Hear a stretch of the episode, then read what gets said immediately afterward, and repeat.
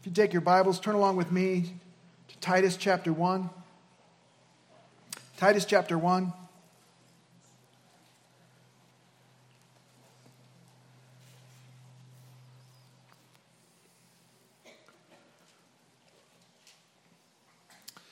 We've been walking our way through this little letter of Paul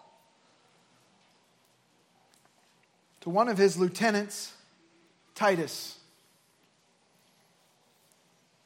Paul has left Titus on the Isle of Crete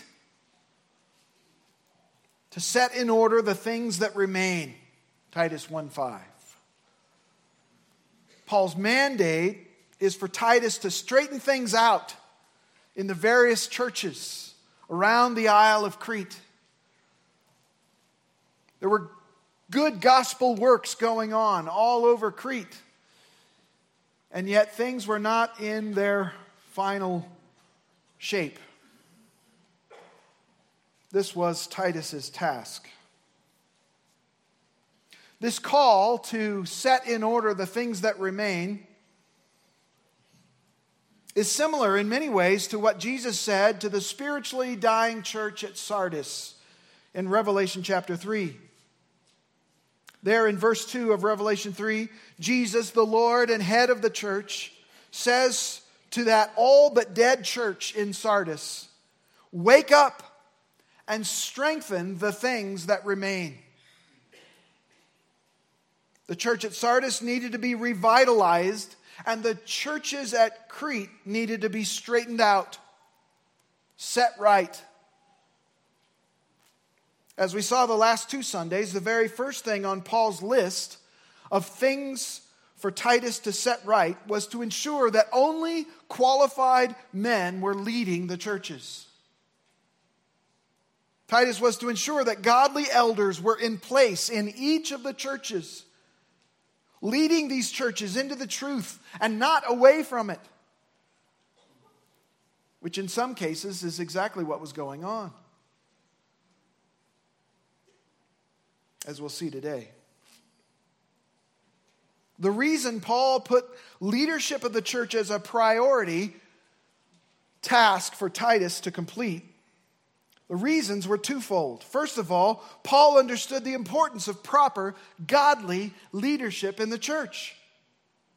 Without this leadership in place, the churches would be spiritually weak at best, and perhaps at worst, completely dead. And second, Paul understood the importance of leadership because the quality of the leadership that was present in many of the churches was proving itself to be spiritually disastrous. So Paul orders Titus to straighten things out in the churches, and the first thing he addresses, and the first thing he wants Titus to address, is leadership. He does this by listing the qualifications of Christ like leadership in Titus chapter 1, verses 6 through 9. And we looked at that the last two Sundays. In those verses, he lists 15 qualities of Christ like leadership, 15 descriptions of what a mature believer in Jesus Christ looks like, and therefore, what you should be looking for in the leadership of your church. Now, the reason he needs to spell that out so clearly and literally write a letter about it is seen in verses 10 through 16, which is our text this morning. There was a leadership crisis in many of the churches. The wrong kind of people were in the pulpits, and the wrong kind of people were running point in the churches. False teachers had somehow been allowed into the churches and then they had been allowed somehow to remain in the churches. And then they had been allowed somehow not just to remain in the churches, but they were given primary positions of leadership, influence, and teaching within those churches. If this situation were to go unaddressed, it would mean certain disaster for the churches of Crete. So, this issue of leadership in the churches must be addressed by Titus before anything else can be addressed properly. It is to be the priority issue for Titus.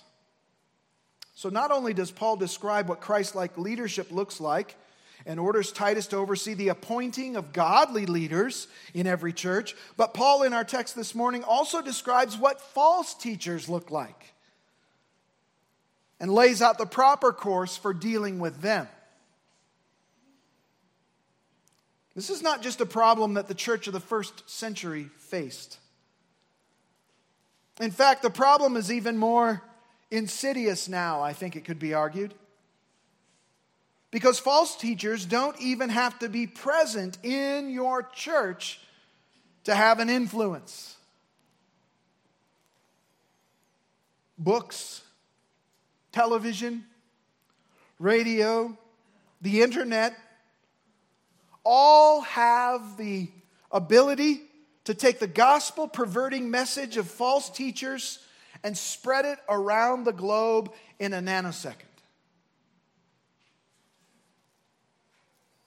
When I was in Monrovia, Liberia, doing a pastor's conference, trying to strengthen churches there and come alongside and help and encourage there in West Africa, my heart sank to see huge posters, massive billboards all over the city advertising an upcoming crusade, miracle crusade of so called Pastor Creflo Dollar, who preaches the false gospel of health and wealth, also known as the prosperity gospel. Our country, sadly, year after year, month after month, message after message, is exporting this pernicious brand of false teaching all over the world and is destroying Christians, destroying churches, and wreaking havoc. You can find this false teaching and other false teachings like it in nearly every Christian bookstore, on so called Christian television like TBN, and all over the internet. May come as a shock to you to learn that I'm not a regular listener of rap music.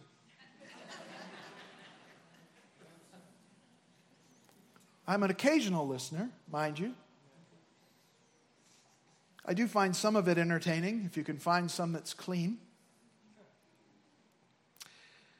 And rap music as an art form is particularly good at conveying lengthy and complex messages like sermons or theology. In fact, Christian rappers have called it lyrical theology. And there's some very good Christian rappers who have used this genre to teach truth. One of these Christian rappers is Shai Linne who is, has been a pastor and for a time served alongside Mark Dever at Capitol Hill Baptist Church in D.C., great church. Shai Linne, the Christian rapper, years ago wrote a rap called False Teachers. And I've asked Pastor Rob to come and perform that for us.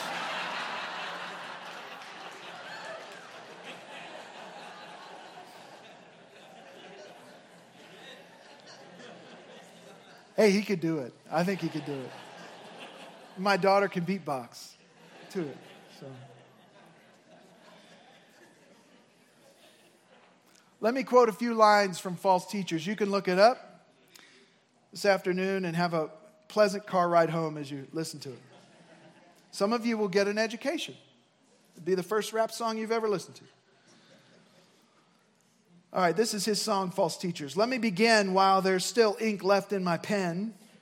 I'm set to contend for truth, you can bet will offend.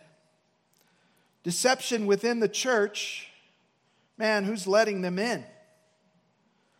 We talked about this years ago. Let's address it again.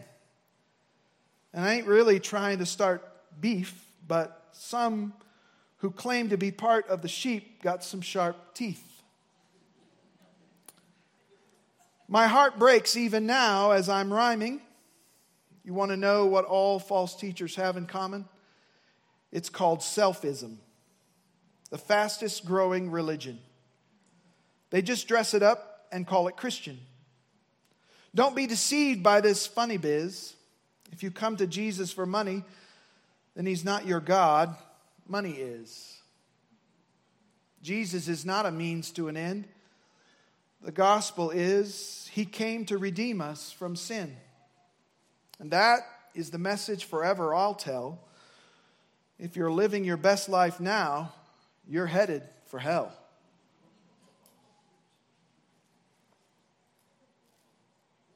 And then he continues.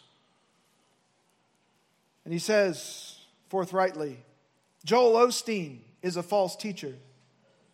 Creflo Dollar is a false teacher. Benny Hinn is a false teacher.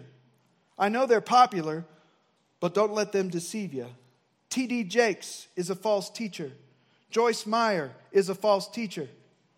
Paula White is a false teacher. And by the way, that's Donald Trump's personal minister and evangelical faith advisor. She took part in his inauguration and spoke at it. So if you think these are kind of peripheral false teachers that, you know, wouldn't get appeal to the masses, think again. Shai Linne continues. He says, Use your discernment, let the Bible lead you. Fred Price is a false teacher. Kenneth Copeland is a false teacher. Robert Tilton is a false teacher. I know they're popular, but don't let them deceive you. Eddie Long is a false teacher. Juanita Bynum is a false teacher. Paul Crouch is a false teacher. Use your discernment. Let the Bible lead you. False teachers are out there. They are prevalent. They have millions and millions of dollars. They get their message out far and wide. They tell you to send in their money, send in your money, and you'll get a blessing in return. A blessing that can come in tenfold, twentyfold, thirtyfold, a hundredfold. Why not? We just wait always for the hundredfold, right? Don't, don't send your money in early, right? Wait for the hundredfold. It's a sad story of the status of so called evangelicalism, that many of these same false teachers are considered central to the evangelical movement. Titus was dealing with similar challenges. Look with me as I read Titus chapter 1, verses 10 through 16. Titus chapter 1, verses 10 through 16. The Apostle Paul continues. He says, For there are many rebellious men, empty talkers and deceivers, especially those of the circumcision, who must be silenced because they are upsetting whole families, teaching things they should not teach for the sake of sordid gain. One of themselves, a prophet of their own, said, Cretans are always liars, evil beasts, lazy gluttons. This testimony is true. For this reason, reprove them severely so that they may be sound in the faith, not paying attention to Jewish myths and commandments of men who turn away from the truth. To the pure, all things are pure, but to those who are defiled and unbelieving, nothing is pure. But both their mind and their conscience are defiled. They profess to know God, but by their deeds they deny Him, being detestable and disobedient and worthless for any good deed. This is the Word of God. Let me pray for us. Lord, protect us from falsehood, false teaching, and false teachers, false religions. Lord, may we always have a, have a finger on the text, an eye on the text, saying, Where stands it written? What does the Bible say? What does God have to say about this? Grow us in discernment, Lord. Grow us in the truth. Lord, thank you for your truth. You sanctify us by your truth. Help us to keep the truth central to our lives, central to our church. We ask it in Jesus' name. Amen. Now, as we walk through this passage together this morning, I want to categorize Paul's warnings about these false teachers in these verses under three general headings. We're going to see the description of the false teachers, we're going to see the dangers of false teachers, and we're going to see the directions for dealing with false teachers. First of all, the description of the false teachers. Verse 10 There are many rebellious men. Paul begins by informing Titus of the scope of the problem. The churches around Crete needed solid elders, qualified, godly elders to lead Christ's church, protect Christ's church, shepherd Christ's church. Why? Because there's a threat. There's a threat from without and there's a threat from within. Wolves have creeped in, scattering the flock. Paul mentions the scope of the problem here. He says there are many, they are many in number. That's the first description of the false teachers. There are many. There aren't just a few, they aren't just here and there. They aren't rare, they are many. The word Paul uses is polloi. You know the phrase hoi polloi? An ancient Greek phrase that was used to speak derogatorily of the masses. Well, here they are many, they are polloi. Paul picks up that derogatory usage and employs it of the many false teachers that were in leadership in the churches around Crete. In Paul's day, false teaching and false teachers were not something rarely seen. Sadly, there were many such false teachers, not just out and about in the community, but inside the churches. And in too many cases, these false teachers had been allowed to rise to positions of primary leadership and teaching in the churches. These false teachers were in the pulpits.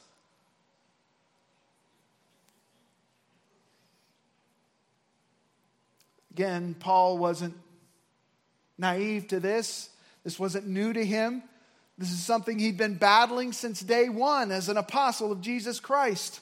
In, in Acts chapter 20, Paul calls for the Ephesian elders to come and gather together, and he talks to them, and he says this in Acts 20 Be on guard for yourselves and for all the flock among which the Holy Spirit has made you overseers, to shepherd the church of God, which he purchased with his own blood. And then he gives them this warning. He says, I know that after my departure, savage wolves will come in among you, not sparing the flock. And from among your own selves, men will arise, speaking perverse things to draw away the disciples after them. Therefore, be on the alert, remembering that night and day for a period of three years I did not cease to admonish each one with tears. Be on the alert. There's an enemy out there. He's plotting, he's scheming, he's trying to gain influence, he's trying to gain access. You, elders, be on your guard.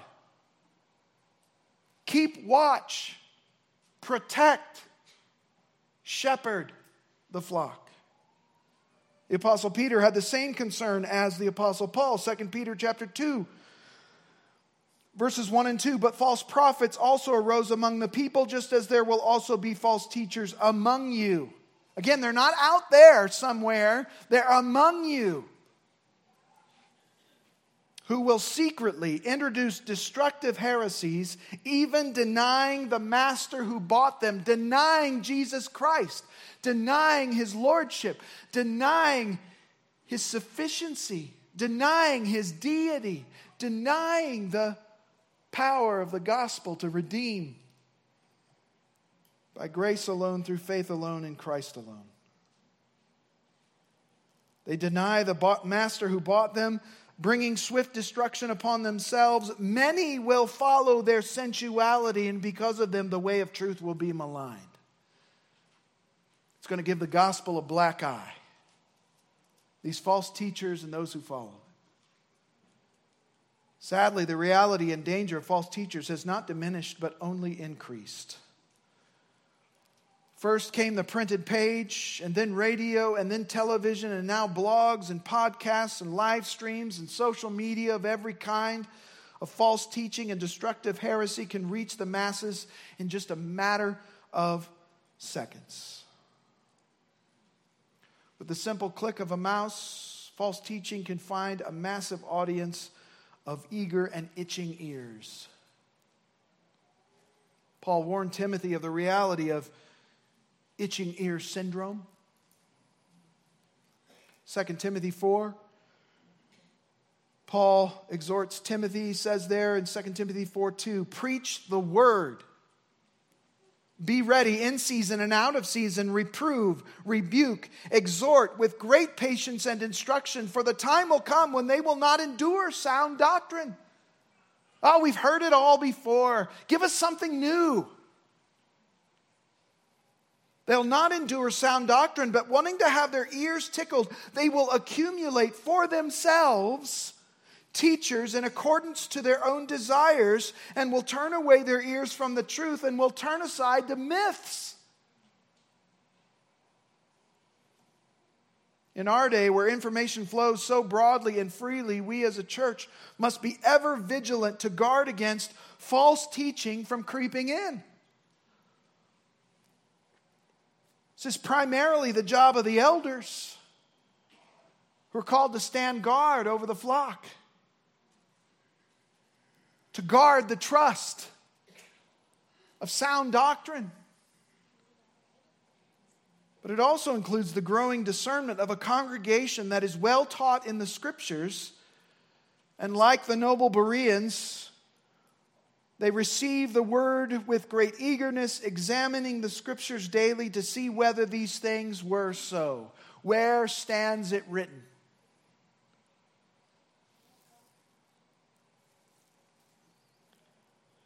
Not only are there many false teachers, but Paul says next in verse 10 that they are also rebellious. So they're many in number, they're also rebellious. Verse 10 These false teachers do not submit themselves to authority outside themselves.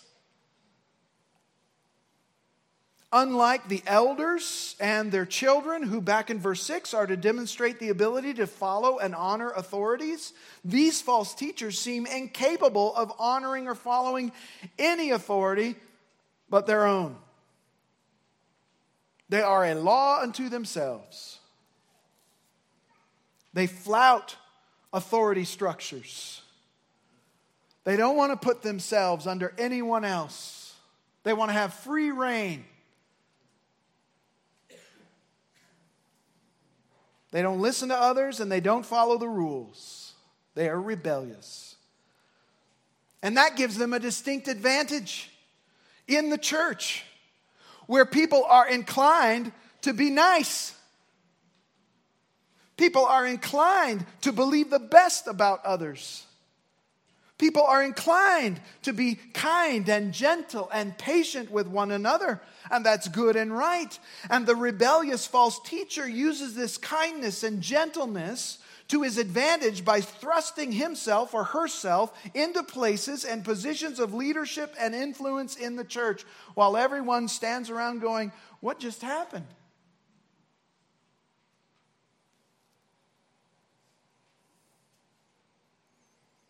It's been said that a lie can travel halfway around the globe while the truth is still putting its boots on.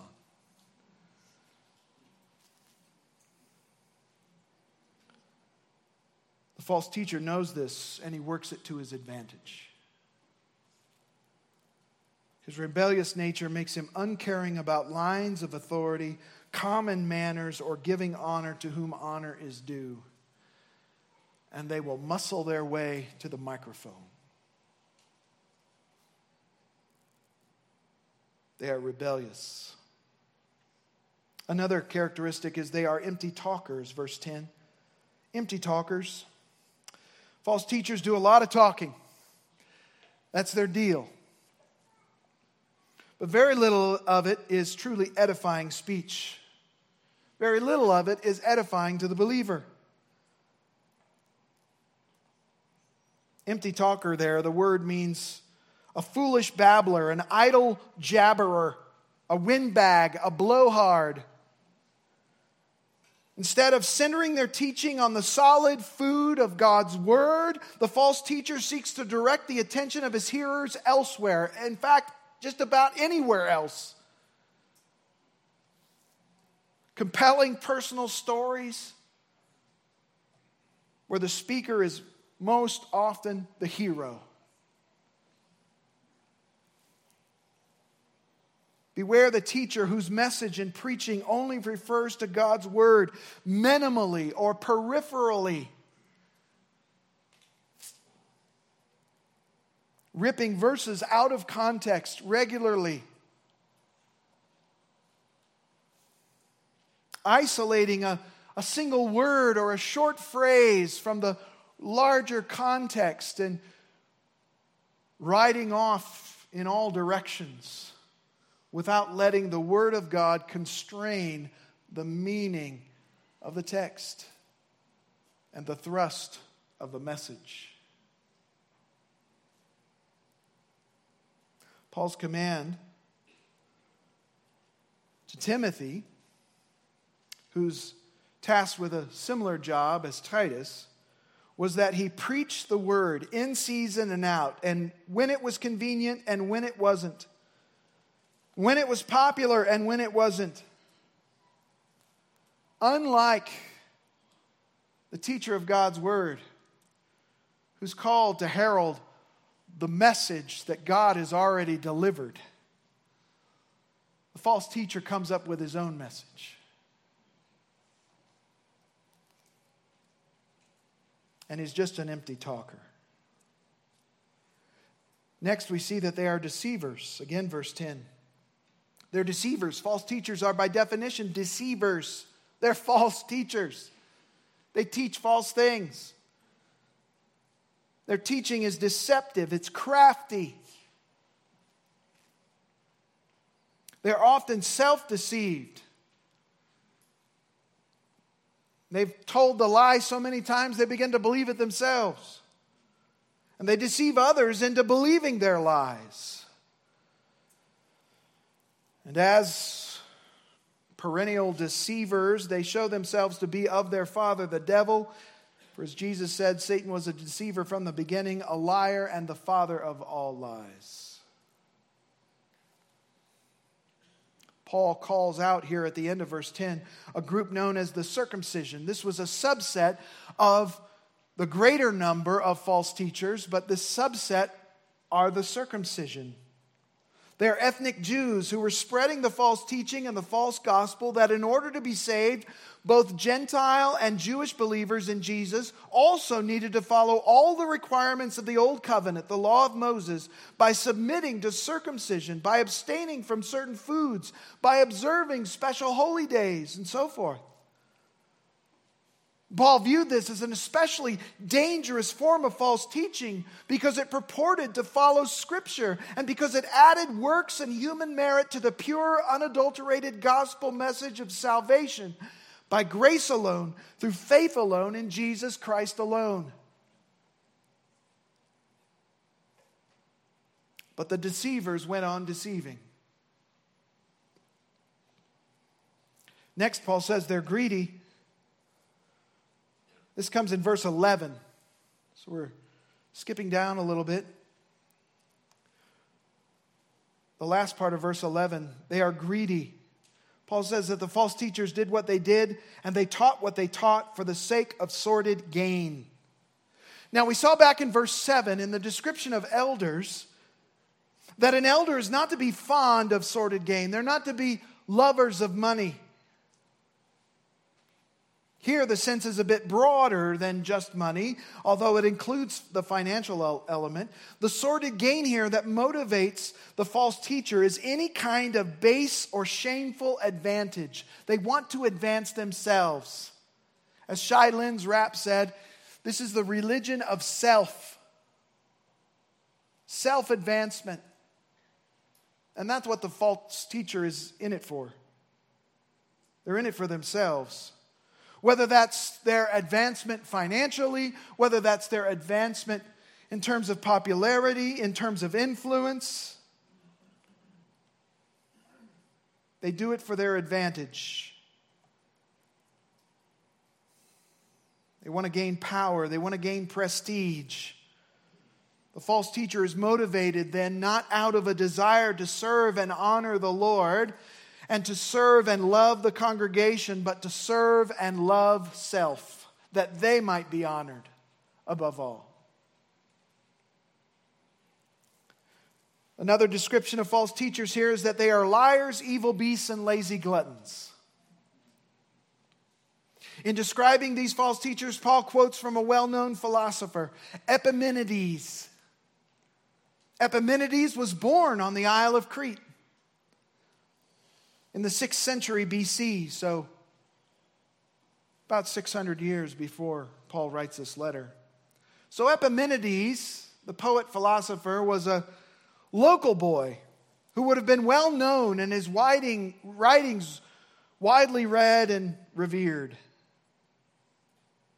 Verse 12, Paul quotes Epimenides as he says, One of themselves, a Cretan, a prophet of their own, said, Cretans are always liars, evil beasts, lazy gluttons. Paul's just quoting one of their own guys here. And he's doing so not to spread some stereotype or cultural generalization about people from Crete, but to say that in the case of these false teachers, they are proving the stereotype true.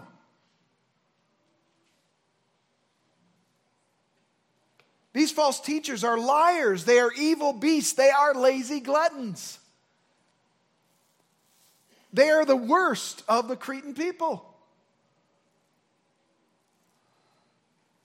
Paul described the false teachers and the divisive people in the church at Rome very similarly. In Romans 16, verses 17 and 18, Paul says, I urge you, brethren, keep your eye on those who cause dissensions and hindrances contrary to the teaching which you learned, and turn away from them. For such men are slaves. They're slaves, not of the Lord Jesus Christ, he says, but of their own appetites. And by their smooth and flattering speech, they deceive the hearts of the unsuspecting. See, the problem wasn't just at Crete, it was everywhere. And so it is today. These false teachers are liars, evil beasts, and lazy gluttons. Next, we see that they're also defiled and unbelieving. This comes in verse 15. Paul contrasts here true Christians with these false teachers. He says, To the pure, all things are pure, but to those who are defiled and unbelieving, nothing is pure. But both their mind and their conscience are defiled. The Christian is pure. Can I get an amen to that? The Christian is pure. The Christian has been justified, declared righteous in God's sight, based on the righteous sacrifice of Jesus Christ and the righteous, sinless life of Jesus Christ. The Christian has been justified. The Christian is being sanctified, and one day the Christian will be glorified. The Christian is pure, and he's on a path of purity. The Christian is holy in their present standing before God. They are being made holy in their present life, and one day in glory they will be made perfectly holy. But the false teacher is not a true Christian, and therefore not pure. Instead of being described as pure, they're described as being defiled and unbelieving. They have corrupted the purity of the gospel message, and in so doing, they have left themselves corrupted and defiled in their unbelief. Their sin problem hasn't been taken care of like it has for the Christian. Don't give them a microphone. Don't listen to what they have to say. They don't know the first thing about the gospel.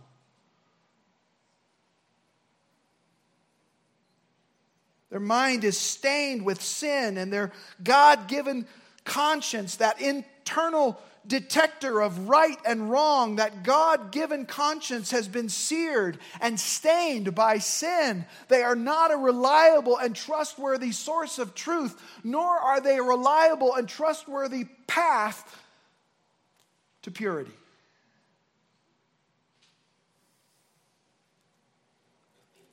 Finally, they are detestable, disobedient, and worthless in verse 16. Just in case you haven't gotten the gist of Paul's message. He is not a fan. These false teachers, with their empty talk and deception, profess to know God, but their lives make themselves out to be a liar.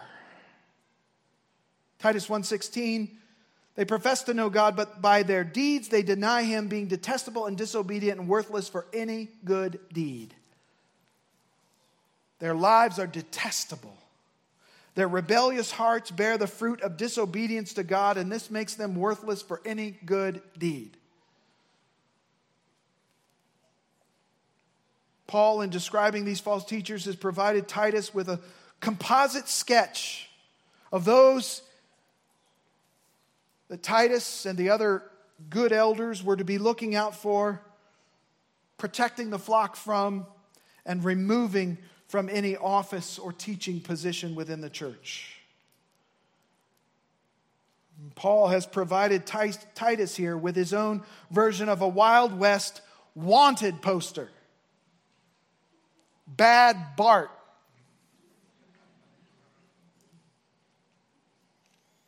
Be on the lookout.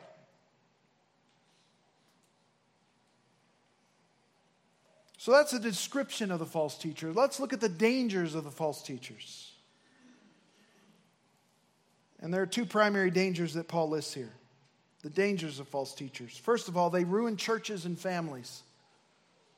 They ruin churches and families. Verse 11, Paul says they are upsetting whole families.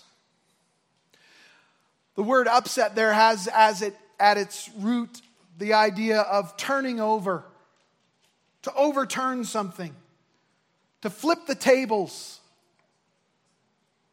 with the result that communities of believers are being torn apart and destroyed.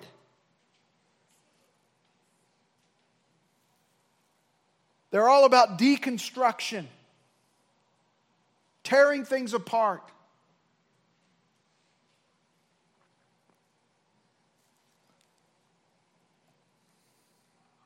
Their peace and unity were being upended and ruined by the actions of, and teachings of these troublemakers. The word families here is actually households. They were upsetting whole households. A word that could be used to describe families, yes, but it could also be used to describe house churches, as many of these early churches met in private homes.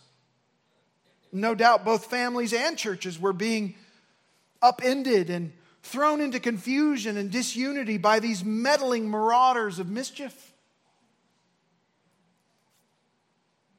False teaching causes disunity in the body and it separates believers from one another. It breeds envy, a one upism within the body. You have to have a better story than the other guy who had some miracle happen in their life. Got to manifest the blessing of God on your life. The result is ruinous to churches and to families, to brotherly unity. That's the first danger. The second danger is that they teach things they should not teach. I mean, that's literally their job description. They teach things they should not teach. See that in verse 11, middle of the verse. Paul says that these agitators are teaching things they ought not teach. They are teaching things contrary to Scripture, things that dilute and distort the pure gospel, things that do not agree with sound doctrine. In their case, they were teaching a form of legalism that added works and human merit to faith so that salvation could be obtained by eating some foods and abstaining from others, by being circumcised, by submitting yourself to the law of Moses, by observing certain special holy days. And verse 14 shows us that they were preoccupied with Jewish myths and teaching man made religion man made commandments. They're just making it up. Fanciful stories, myths. This stuff isn't anchored in the truth. The list of false teachings in our own day is very long indeed. Every core doctrine of Scripture has been twisted by false teachers so that for every genuine truth of Scripture, there is a corresponding false teaching that twists the Scriptures and spoils the purity of the genuine scriptural teaching. These things should not be taught, but they are taught every day all over the world by countless false teachers false religions, false prophets, and false converts. Whether it's Jehovah's Witnesses or Christian Science or Scientology or Unitarian Universalists or Oneness Pentecostals or Seventh day Adventists or Mormons, all these belief systems deny the full deity of Jesus Christ, deny the clear teaching of Scripture, deny the truth of the gospel message as it's been delivered to us in the scriptures. And they damn themselves and their followers to eternal destruction. Other false teachings and false teachers and false religions can be found quite easily in Roman Catholicism. 1.3 billion followers.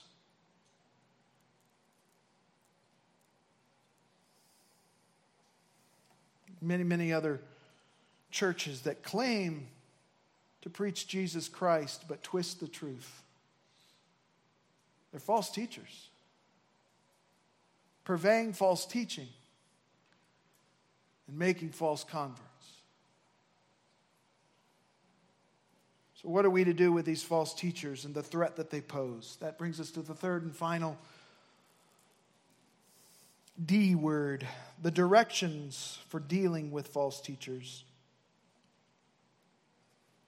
Paul says in verse 11, first of all, the first step you take with a false teacher is you silence them. They must be silenced. That's the first step. They must be deplatformed. They must not be given an audience. They must not be allowed to teach or to lead or to influence. Turn their mic off. Shut down their class. Get rid of their books. Delete their blog posts erase their online messages.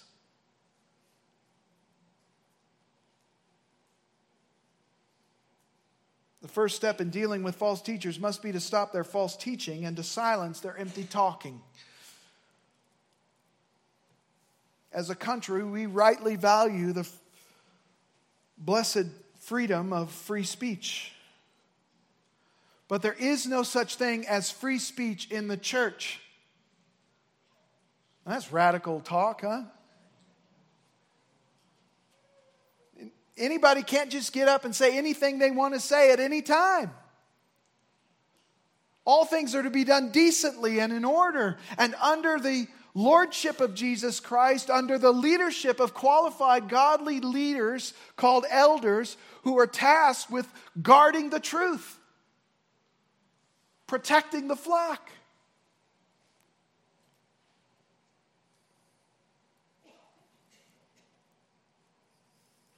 The church isn't required to give anyone a platform from which to say whatever they wish to say. In fact, there are to be careful limitations set on who teaches and on what they teach. James 3 1 says, Let not many of you become teachers, my brethren, knowing that as such we will incur a stricter judgment.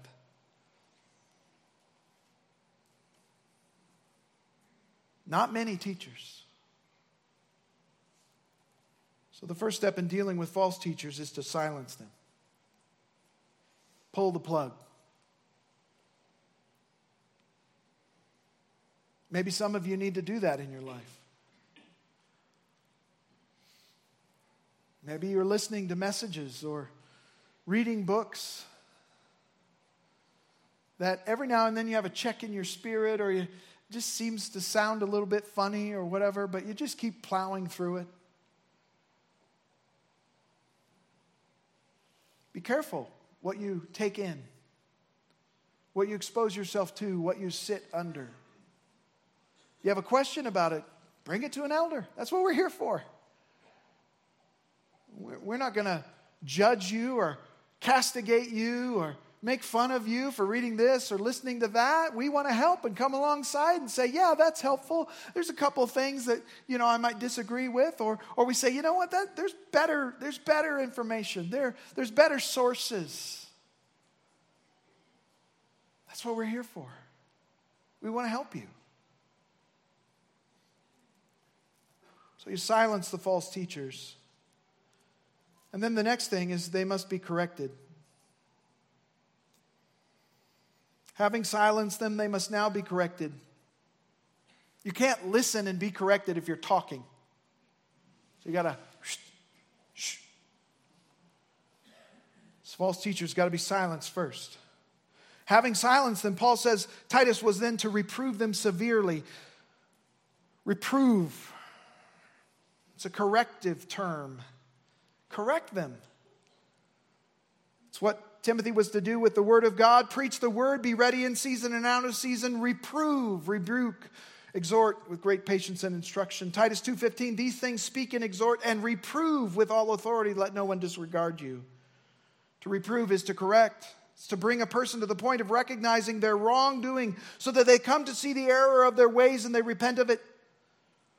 And so the goal of this reproving, this corrective, is not vindictive, it is not punitive, it is redemptive and restorative.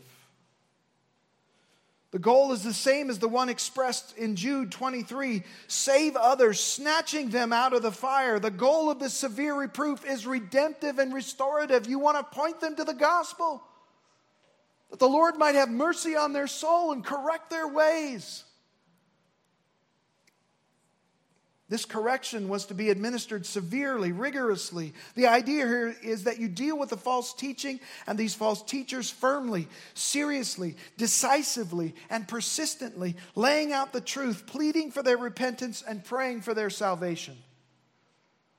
And finally, last thing you do with a false teacher, you call them back to purity of doctrine and purity of life. Verses 13 and 14. The desired result of this correction is that they would become sound in the faith, that they would believe the truth of the gospel and live out the implications of the gospel via a changed life. say, but what if they don't listen? What if they won't be silenced? What if they refuse to be taught and reproved and corrected? What if they refuse to confess sound doctrine and live a life that adorns the true gospel? Well, Paul has an answer for that as well. Later in Titus chapter 3, verses 10 and 11, he says, Reject a factious man after a first and second warning. Reject them, put them out, remove them from the body. They're a cancer that has refused treatment, and therefore it must be excised from the body before more destruction is done. For the health of the local church, it is critical that the right people be leading the church and teaching the church. False teachers often have the loudest voices, the most charismatic personalities, and they persuade many with their populist brand of theology that scratches itching ears. The church must be led by a plurality of godly men who make it their aim to defend the gospel, proclaim the truth, and protect the sheep from the wolves that are always present and always seeking to gain a foothold. May the Lord help us as a church to choose godly leaders who will lay down their lives to protect the sheep. Let's pray together. Lord Jesus, there is an assault on your truth. It's coming from all corners. It would seem. Denying even the most basic realities about humanity and male and female. And Lord, all these things are false teachings. They want to creep into the church and gain a foothold among us. And if allowed to do so, they will divide us and destroy us as a body. Lord, help us to guard the trust, to embrace sound doctrine, to be a people who submit ourselves to the authority of your word as Lord and head of the church. Lord, thank you for the preservation of the gospel message through generation to generation. We've been given that same trust. Help us to pass it on purely, truly, passionately. We thank you, Jesus, for your love for us and your promise to build your church. And the gates of hell will not prevail against it. It's in Christ's name we pray. Amen.